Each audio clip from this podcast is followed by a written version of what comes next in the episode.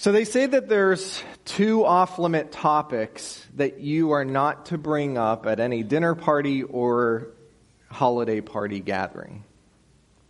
Any of you can guess what those two topics are? Politics and religion. Right, good for you. Um, you know, nothing like those two subjects to cause a vitriol response in the crowd, right? You have opposing views and and, and one camp looks at the other camp, why did you say that? And, and people begin to dig in because they, they hold some very passionate views about either one of those topics. Well, this morning, we're not at a dinner party, but we are going to cover both of those topics. I'm hoping that we're not lobbing grenades at each other by the end of the service, though. But I do love this about the Word of God. This is one of the things that I appreciate about God communicating Himself to us in a written fashion that is to be uh, preserved throughout human history, that His Word will prevail and it endures forever because God doesn't hold back, that in His divine wisdom, He teaches us on subjects like this subjects that make us feel uncomfortable. And I would say, in light of our very present worldly country contexts, very uncomfortable. It's uncomfortable because we often form a view that may not be aligned with the response that God is calling for. God doesn't treat the subject of government in our response to it as a private matter. Much like money, right?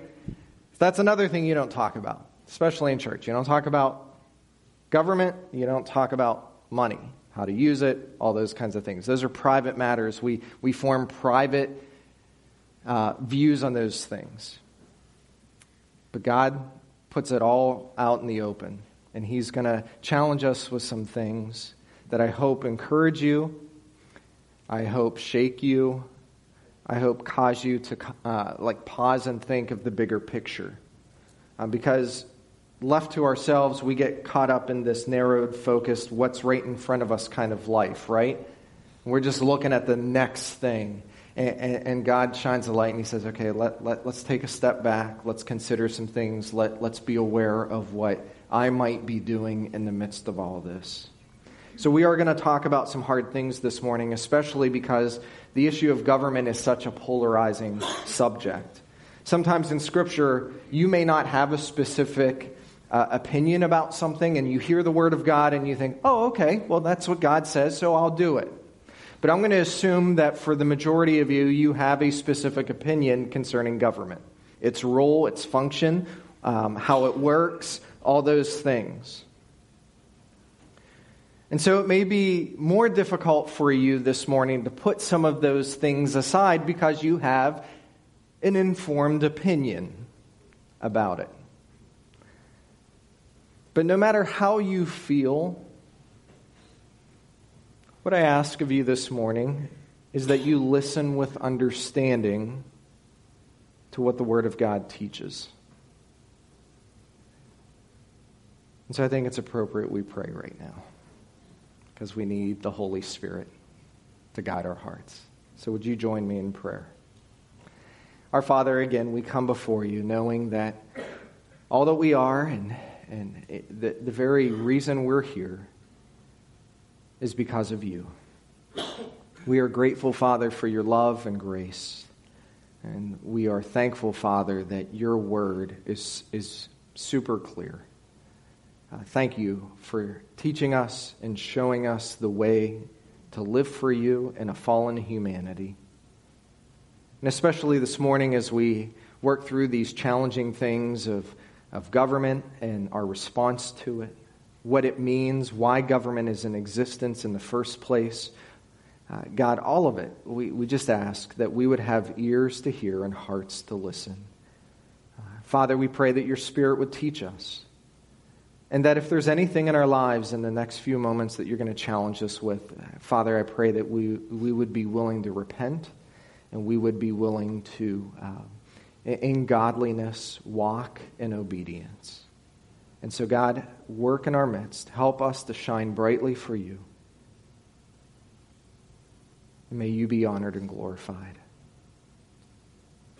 And God, again, uh, just for these moments, I just ask that the words of my mouth and the meditations of my heart would be pleasing in your sight. And we'll thank you in Christ's name. Amen. Before we jump into text, I want to recognize, um, and, and, I'd like us to consider a few things as we look at this passage. The, the, first thing is the political situation in Rome as Paul was writing these words. And so Paul wrote this letter probably 25 years or so after the Lord Jesus was uh, crucified and resurrected. Um, the political situation in Rome was an explosive scene. Um, during the time that Paul wrote this, the Emperor Claudius had expelled a large group of Jews because of their, um, their views and also uh, their, the fear that he had for their following a certain Christus. Christus is Christ. And so he was in the process of dealing with this small group of Jews that had followed this Christ, and he was trying to deal with it. And so the Jews had experienced, these Jews who had followed Christ were, were experiencing some form of persecution. And though the Jews had returned, the political situation was volatile in Rome and in the Roman Empire. And the Roman Empire was the empire, it was it. Uh, its fingers had reached out into every nook and cranny of the known world at that time. And so there was this sense of, if you were a Christian in the first century, of, of, uncertainty of the world that you were living in and the role that the government had over you. And from the time that Paul wrote this letter, within 10 years, there would be another Caesar, another emperor his name would be Nero, and we've talked about Nero before. Nero took great delight in persecuting the Christians. Um, it, it, was a way of sport for him. Um, it was it, he turned persecution of the Christians into entertainment, um, and, and so you have the Roman Colosseum, right? And the lions and the fights and the gladiators and all those kinds of things. And Christians were, were thrown into those kinds of arenas uh, all, with all sorts of other persecuted people, but Christians were, were, were pointed out. Uh, he would also persecute Christians uh, by um, crucifying them and then lighting their bodies on fire to light the streets in Rome. And so you have this, this sense of a people that are trusting in God, living in a political climate that was not just uncertain, but it was hostile towards their beliefs.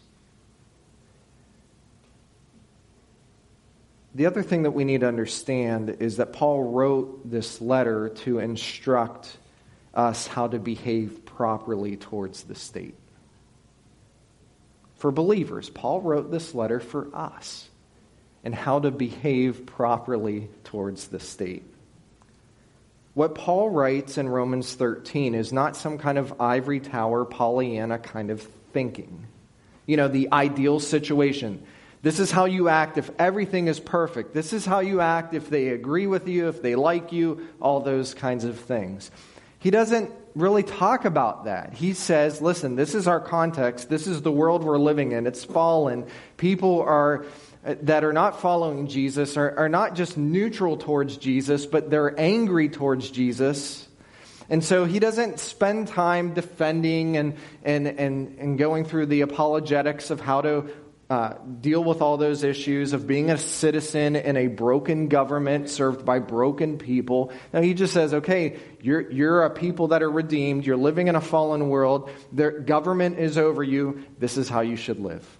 This is it. This is the, the call that, that God puts on the believer's heart for how we function in a society that is governed by fallen people.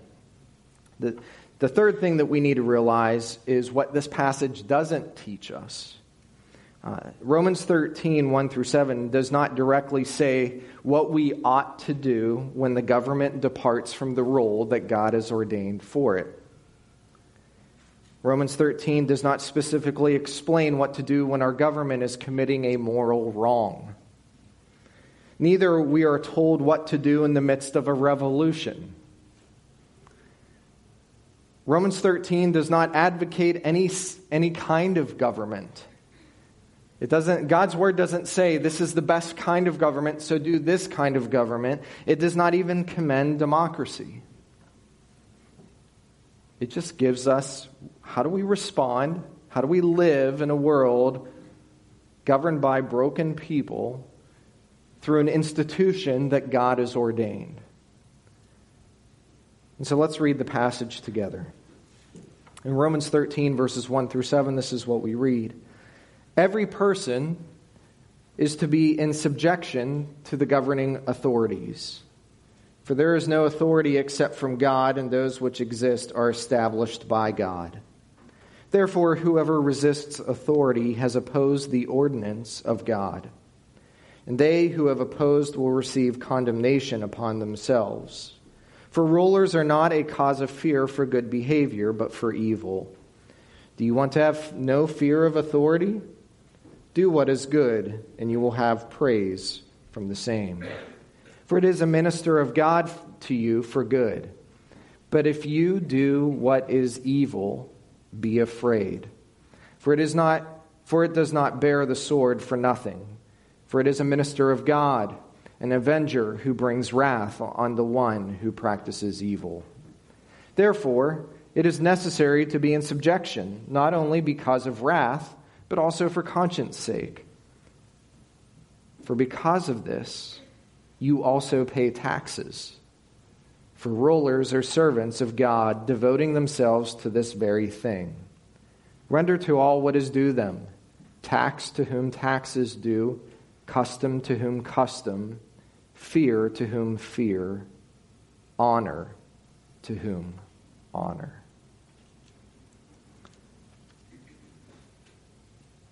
Has God's word stepped on all your toes yet? This is, isn't this wonderful? I, I'll tell you what, this passage has been hanging over me probably since Romans chapter 1.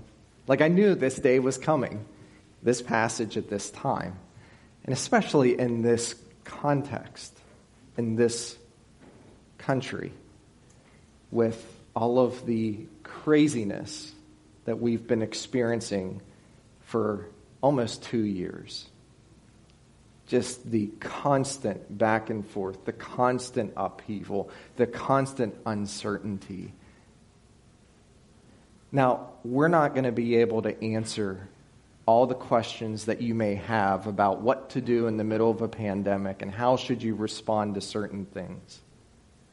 We're not going to be able to work through all those issues. That's, that's not the, the, uh, the focus as much of Romans 13. But what I will say is, in the midst of all these things, God is saying, How should you, as a citizen of heaven and a citizen of the country that you live in, respond to those who are in authority over you? Now, our passage this morning comes on the coattails of the exhortation that we talked about last Sunday in Romans 12 about not repaying evil for evil. Like, it's not for us individually to be a people that are to, for every wrong committed to us, to exact revenge and get whatever is required out of that person for the harm that they have brought to us. It is not up to us to repay evil for evil. We leave that in the hands of God, and God's wrath will be poured out in the appointed time on behalf of His justice and holiness. God will do it. But on the, the coattails of what Paul says about our individual responsibility to not repay evil for evil, we find Romans 13, 1 through 7. And if you were listening, which I hope you were, when the, the scriptures were read, you read that one of the, the things that civil government is to do is to bear the sword and to be God's avenger who brings wrath on the one who practices evil. Now, not the Avengers like Marvel, the superheroes, the comic book characters, but government is God's avenger, enacting wrath for those who practice evil. In God's sovereignty, He has purposed that mankind is led by governing authorities who are purposed with being His instrument. God does not sit idly by. As a gift of common grace to a fallen world, God has instituted governing authorities for a purpose and reason. Now, it's for us to understand what that is and to trust Him for it. Now, as I say those words, that God, God has instituted, that He has ordained governing authorities to be His instrument of wrath on those who practice evil, some of you are probably already thinking of 25,000 different scenarios where you see the government not doing that.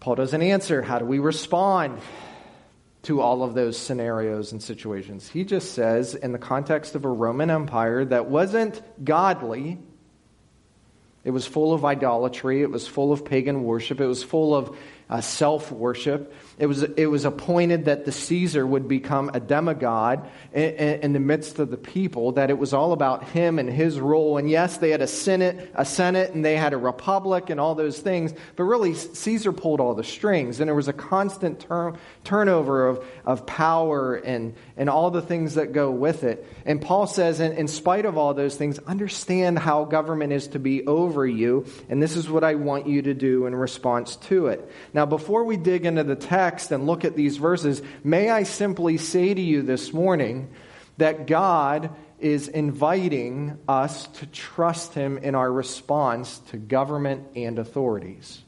And our response as citizens is an act of worship to Him. I don't know if you've thought about that. Uh, when tax day comes, it is an act of worship. How? Because by your faithfulness to do what the government requires as a citizen, you are worshiping God in obedience to Him. And so we need to understand that there's some bigger things at play sometimes than just what we read in the news and how we feel um, in a reactionary way to news that comes across the, the, the crawl at the bottom of the TV screen or what we hear from a person or, or read on social media, those kinds of things, that really it's an act of worship. As followers of Jesus, we should be the best citizens we can be because our obedience and submission is ultimately to the Lord. It's to the Lord. So, the question that Paul quickly answers for us is who should be in subject to governing authorities? So, if you're reading this passage and you're sitting in the church in Rome and you're a free man who was a Roman citizen that became a follower of Jesus, or you're a slave who that was the majority of the, the uh, Roman population, or you were a Jew uh, in coming from the nation of Israel who came to find life in the true Messiah, or you were a Gentile who did not come from that covenant community, but you found Jesus along the way, if you're gathered in the church in Rome hearing this letter read as Paul writes it, and you're thinking, okay, I hear you talking about these things, but Paul, who do you mean must be in subject to the governing authorities? Very quickly, he says, every person. Every person. All of us. Every person is to be in subjection. Now, this word subjection is an interesting word. It comes from the Greek word hupotasso. Hupotasso is the same Greek word that is used in Ephesians chapter 5 verse 22 when Paul writes about the relationship between a husband and a wife and that a wife must be in subject to her husband. Now, this word hupotasso means to place yourself under. The idea behind being subject to governing authorities involves voluntarily placing yourself under the authority of another so that he or she does what the authority requires. But more than just the requirement, submission includes obedience, but it also carries with it the attitude. It's not just the obedience part, it's the attitude of the heart. To submit carries with it the attitude from which obedience springs. And to resist government and its authority over your life is to resist God Himself. And so we're called to willingly place ourselves in submission under the governing authorities.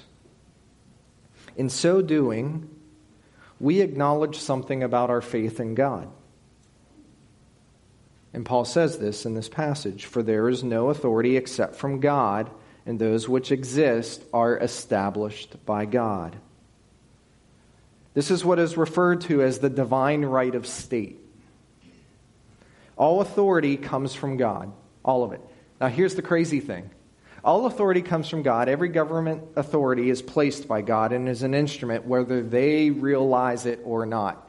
I don't know if there's many politicians. I don't know if there's many governing documents. I don't know if every government authority wakes up every day and says, okay, God, we are the instrument in your hand, so we're going to act and think and live like you want us to act and think and live in governing over people. It doesn't matter if they understand it or not. They are,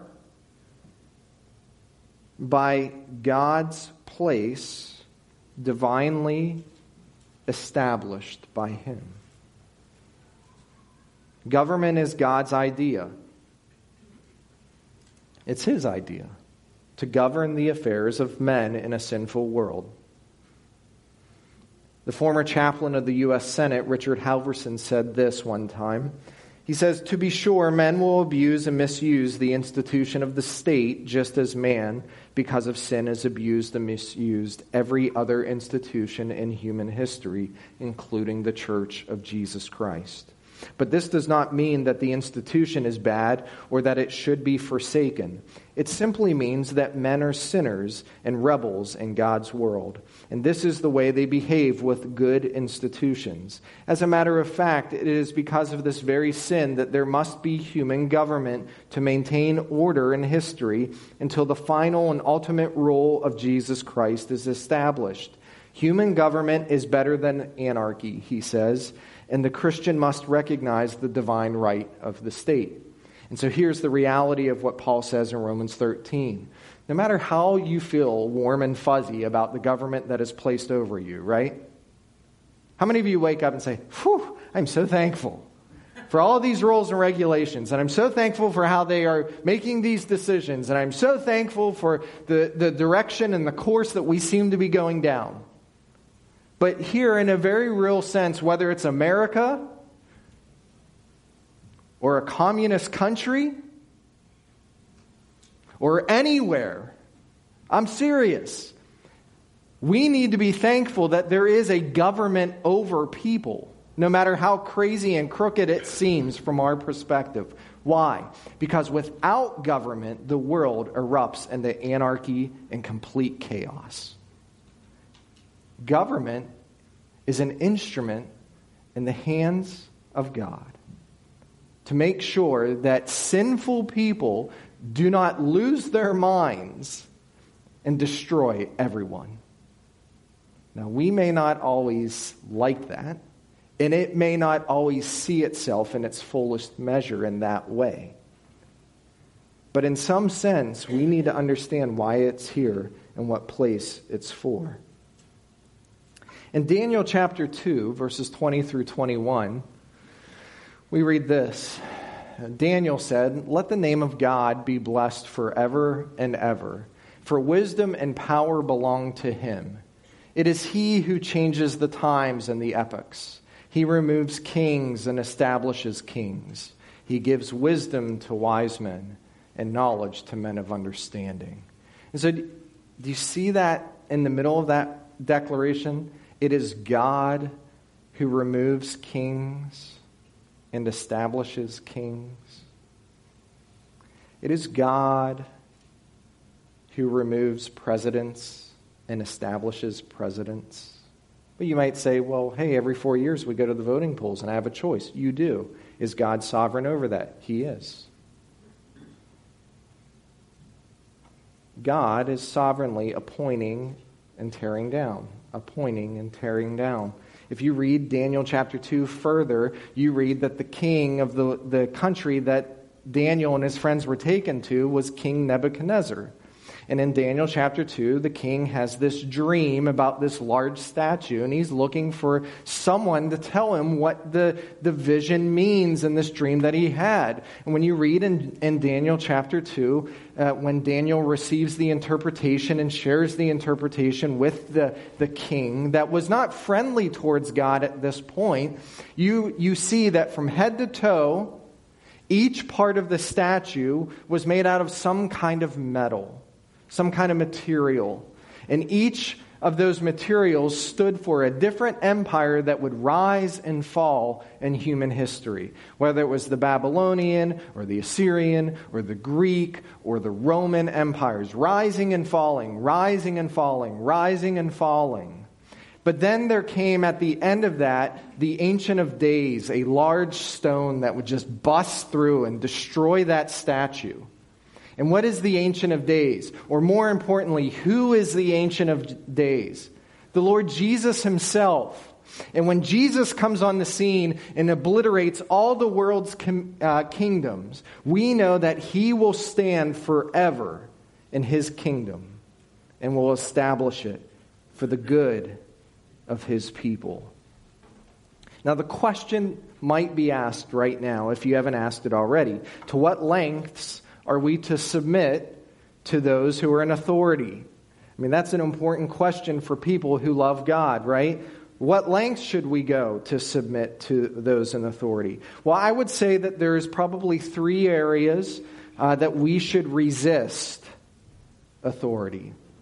Okay? We're going to talk about those. The first one is this if we are asked to violate a clear command of God, if the governing authorities say to you as a child of God, or make a rule or a rule of law that, that causes you to violate a cl- clear command of God, and I'm talking about a clear command of God, what the scriptures say, then you have the opportunity to resist and not submit there's an example, the classic examples in Acts chapter 4 and 5. This is Peter and John. They, they were, you know, the, the church was just born, the gospel is going forth, and, and we read in Acts chapter 4, but so that, that, but so that it will not spread any further, the gospel among the people. Let us warn them to speak no longer to any man in this name. And when they had summoned them, Peter and John, they commanded them not to speak or teach at all in the name of Jesus. So the, the governing authorities in Israel at that time were worried about this crazy message of Jesus dying, being buried, and rose again, and that by faith in him, he gives you new life and he calls you to a new relationship that is not the way that the religious leaders were teaching. And so, to squash that, they came along and they told the disciples of Jesus, stop telling people about Jesus. And in verse 19, Peter and John answered and said to them, Whether it is right in the sight of God to give heed to you rather than to God, you be the judge. And so Acts chapter 4 happens, and then you read in Acts chapter 5, Peter and John don't stop. And aren't we so glad this morning that they didn't stop? Because if they stopped, we wouldn't be here. So in Acts uh, or in verse 20, we, we read, For we cannot stop speaking about what we have seen and heard. That's an important phrase, right? We cannot stop speaking. When you find life in Jesus, it should be such a life of transformation that you just can't stop speaking about life in Jesus. There are times I get excited about things and I can't stop speaking about them. My kids can testify. My wife can testify to that. Something cool will happen in my life and be like, for that next day, I can't stop talking about it. But I eventually stop talking about it. When Jesus comes into our life, though, it should be always a part of our conversation. It should season everything that we say and all that we are. In Acts chapter 5, we read this in verses 28 and 29. They're caught, right? Peter and John are caught. They're saying the things that they were told not to say. We gave you strict orders not to continue teaching in this name, and yet you have filled Jerusalem with your teaching and intend to bring this man's blood upon us. But Peter and the apostles answered, We must obey God rather than men. Simple. If the state asks you to violate a clear command of God, resist. There's a whole lot that we can point our fingers at that are saying they're giving the opportunity for us to violate clear teachings of God. I would say that we often bristle at government for poking around in our affairs, but it's often not on the clear teachings of Scripture. Sometimes we feel like they're being intrusive and getting in the way of what we want. But is it often a clear declaration like this? But what we see is when the will of man conflicts with the will of God, the Christian must choose to do the will of God. So that's the first thing. The second thing is when asked to do an immoral act, any morally unethical reason should be a reason to, for us to pause and think twice about committing an immoral or unethical act simply because the state requests it, like falsifying records, lying, perjury, all those kinds of things. So if you know someone comes along as a, uh, a member of the state and says, "Hey, for this case or for this cause, we want you to do this," and it's not truthful, we have grounds to resist. And thirdly, uh, we must never go against our Christian conscience in order to obey government. And we call this Christian liberty. Believers must never sin against their conscience. And I, and I would say this when we talk about Christian liberty, we're talking about sinning against a Christian conscience, not sinning against you know, just our arbitrary what we want when we want it kind of feelings. We have to make sure that they are from and fashioned by the Word of God. The government may allow certain things and may even endorse it, but we should never give in if it violates our conscience. We need to acknowledge that on matters of conscience, Christians do not always agree. On matters of conscience, Christians do not always agree. You could have a, a room full of Christians, and there will be various uh, opposing viewpoints on certain issues. But they, by the Holy Spirit, are directed in their conscience to not believe or to believe. Now, I'm just going to use one example, um, you know, in the Christian community, just to kind of get you thinking about this. But there are large segments in the Christian community, our brothers and sisters, that are pacifists. And they feel their conviction is they would not join the military due to religious convictions. And others in the Christian community, a large portion in the Christian community, believe that uh, being involved in such a venture is an in- instrument of protection against evil. And so they rise to the call to serve. Is there a right answer? No, there isn't. It's a matter of conscience. And th- those are the kinds of things. And so if you have in your Christian liberty a, a, a held view of something, and the government or the state is asking you to violate your, your biblically held view, it would be in violation and you can resist. Now, verse 2 highlights the danger of refusing to submit to government. Therefore, whoever resists authority has opposed the ordinance of God, and they who have opposed will receive condemnation upon themselves. Those who resist God's ordained authority can expect to suffer condemnation by the government. This is a really indirect judgment of God. These verses are called to a profound obedience. Now, remember the context of Romans, of the church in Rome. The church has already begun to become or be persecuted. Nero's going to come and, and persecute. The believers then and today are called to submit. And, and in their submission, they are called to stand firm for the gospel and what the Word of God says. You might say, well, that seems like it's a whole lot of gray and not a whole lot of black and white. I would say that God's Word is clear. We stand in the light. And in those areas where it's in violation, we trust that God will bless. But if we are willy nilly just you know, throwing our nose up in the air at government and saying, I'm not going to have anyone lead me, or hey, they're a bunch of buffoons. And we've said a lot worse than buffoons. We are in violation of what God says. Verses 3 and 4 talk about the uh, essential role of government. What Paul says when he says, For rulers are not a cause of fear for good behavior, but for evil. Do you want to have no fear of authority? Do what is good, and you will have praise from the same.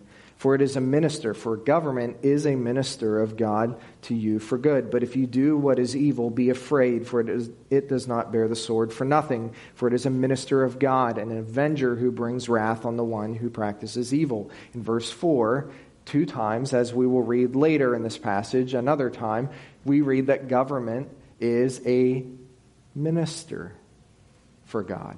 That word minister is the same word that is translated elsewhere in the New Testament for deacon. Government is God's deacon. You're thinking, what? They're the minister, they're the servant. It's in this way that the government does not cause fear for good behavior. As an instrument of God, government should cause fear for what it, you do that is evil, not good. Listen, if you're driving 55 in a 55, you have no fear. If you're driving 75 in a 55, you're probably looking over the rearview window looking for blue and red lights that are going to swirl to pull you over. Why? Because if you go beyond the established rule that is to govern the people, you should be fearful.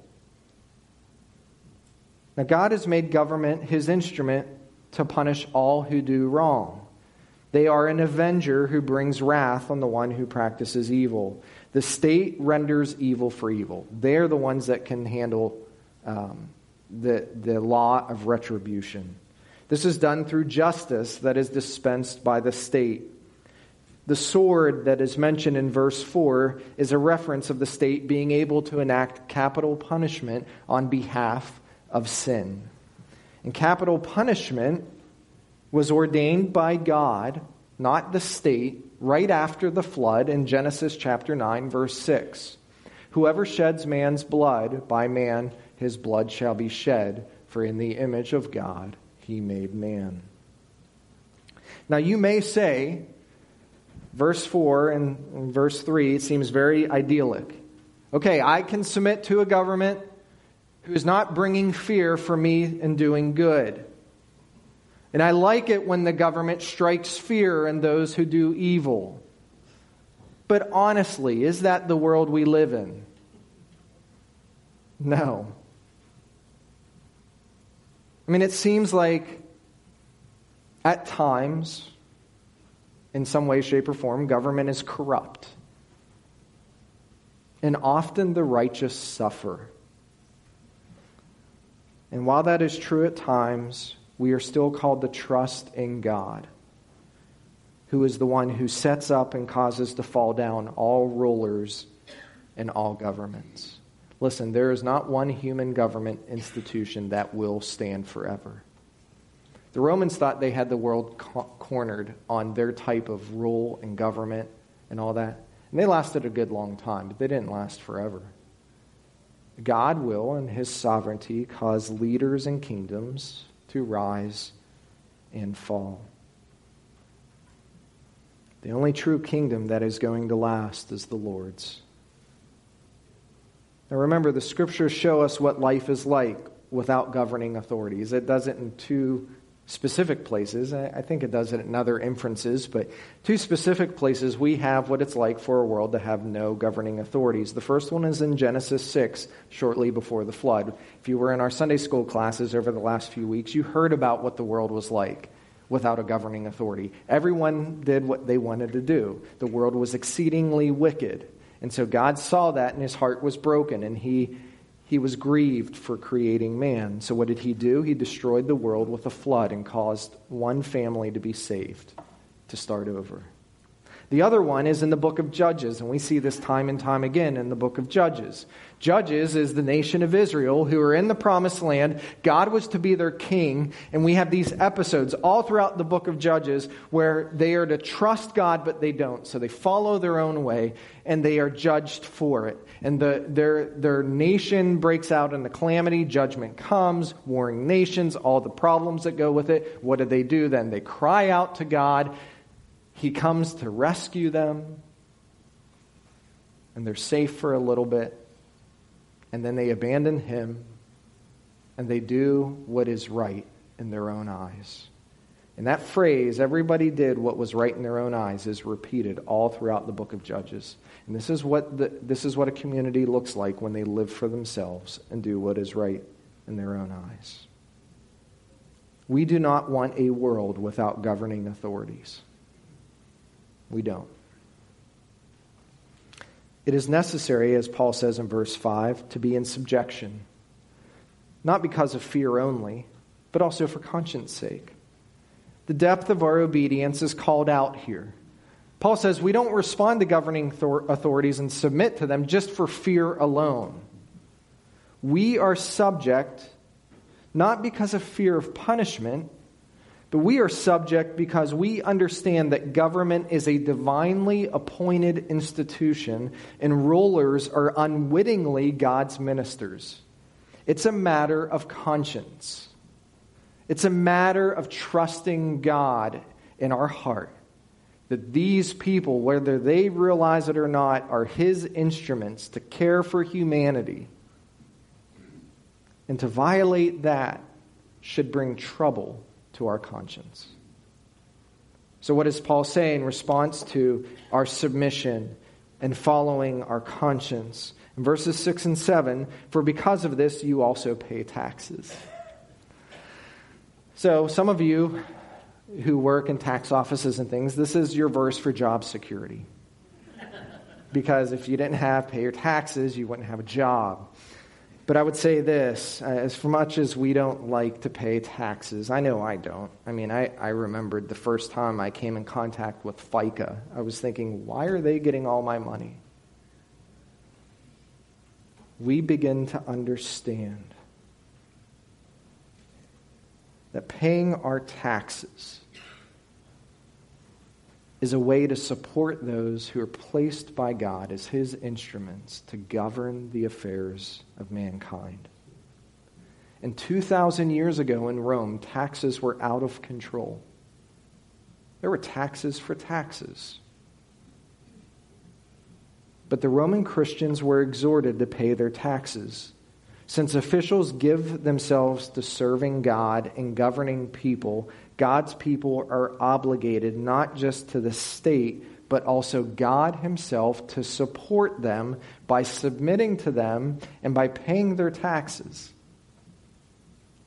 Paul says in, in these verses, For because of this you pay taxes, for rulers are servants of God, devoting themselves to this very thing. Render to all what is due them.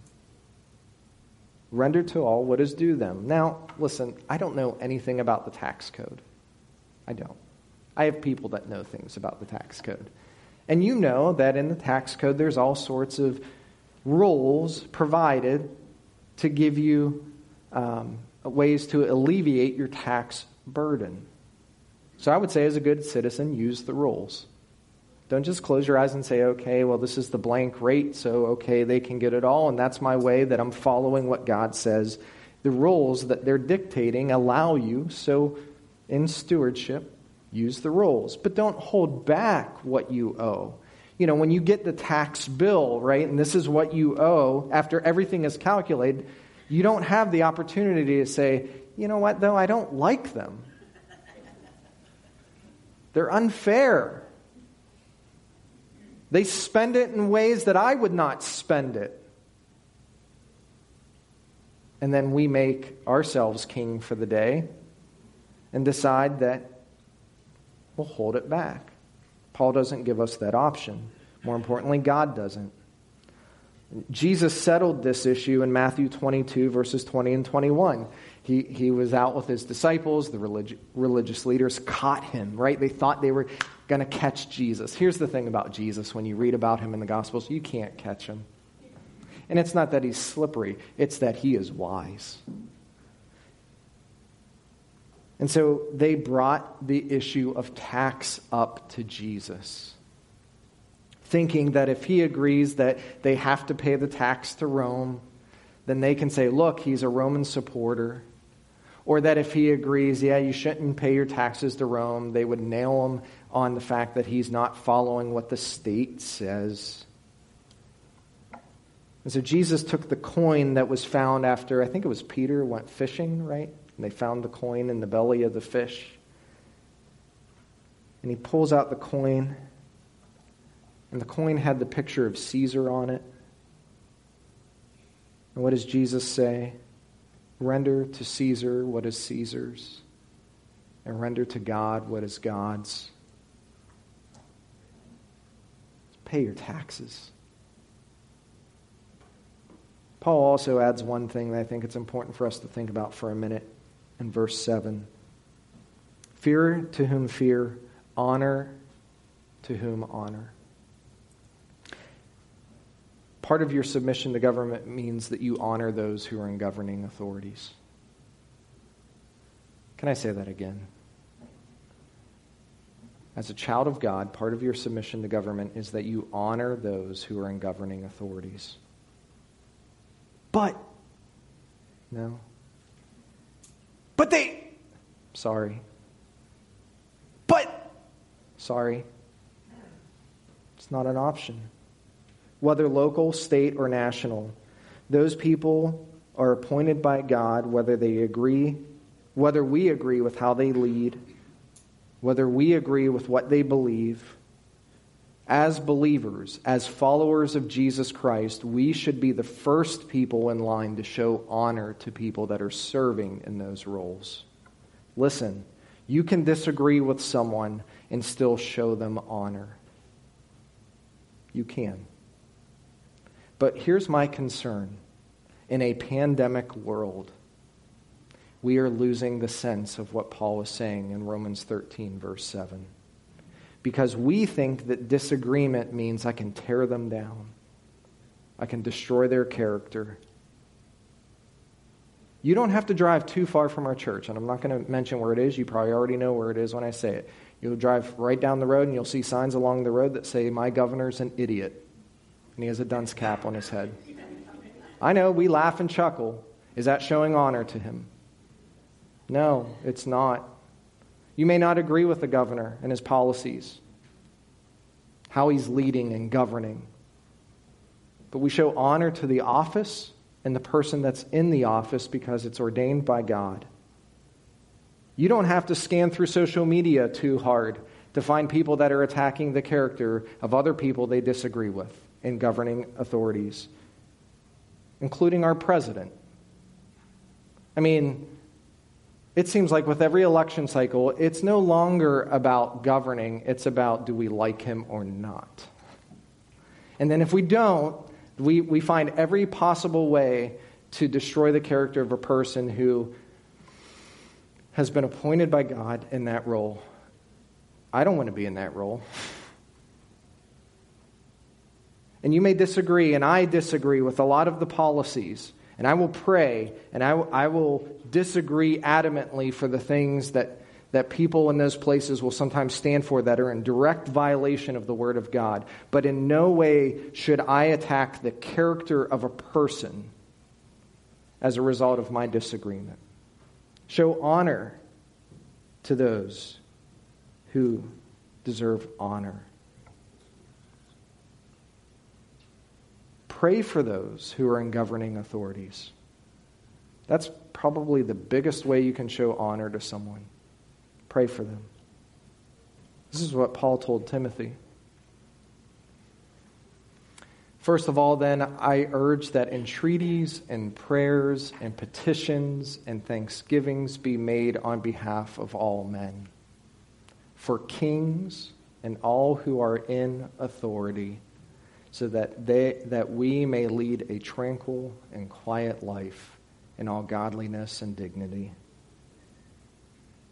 When Paul wrote 1 Timothy to Timothy, he wrote two letters to him. Paul had already been under house arrest. Paul had already been beaten, shipwrecked, accused, all these things. And he says, Pray. Pray fervently. Pray for those who are in leadership so that we can lead a tranquil and quiet life in godliness and dignity. We should be praying for God's will to be accomplished through the hands of people that don't understand that they are instruments in the hands of a righteous God. As Christians, we may deplore the politics of a particular person in office. We may be repelled by their scandalous conduct.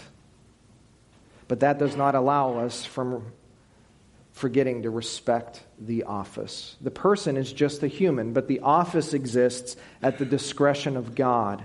Even in our dissent, we must honor God and the person.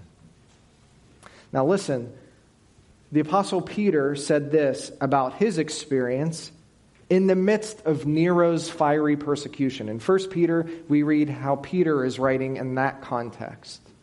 Submit yourselves for the Lord's sake to every human institution, whether to a king as the one in authority, or to governors as sent by him for the punishment of evildoers and the praise of those who do right. For such is the will of God, that by doing right you may silence the ignorance of foolish men.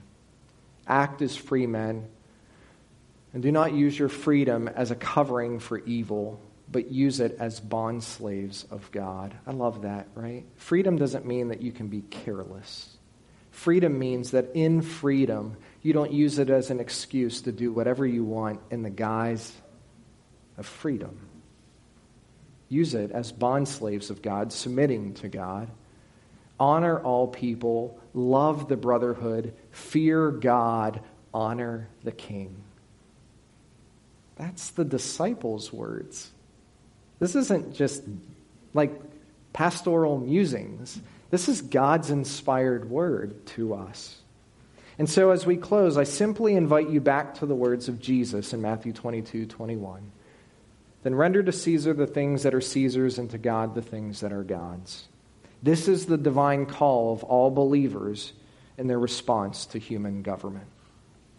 Let's pray.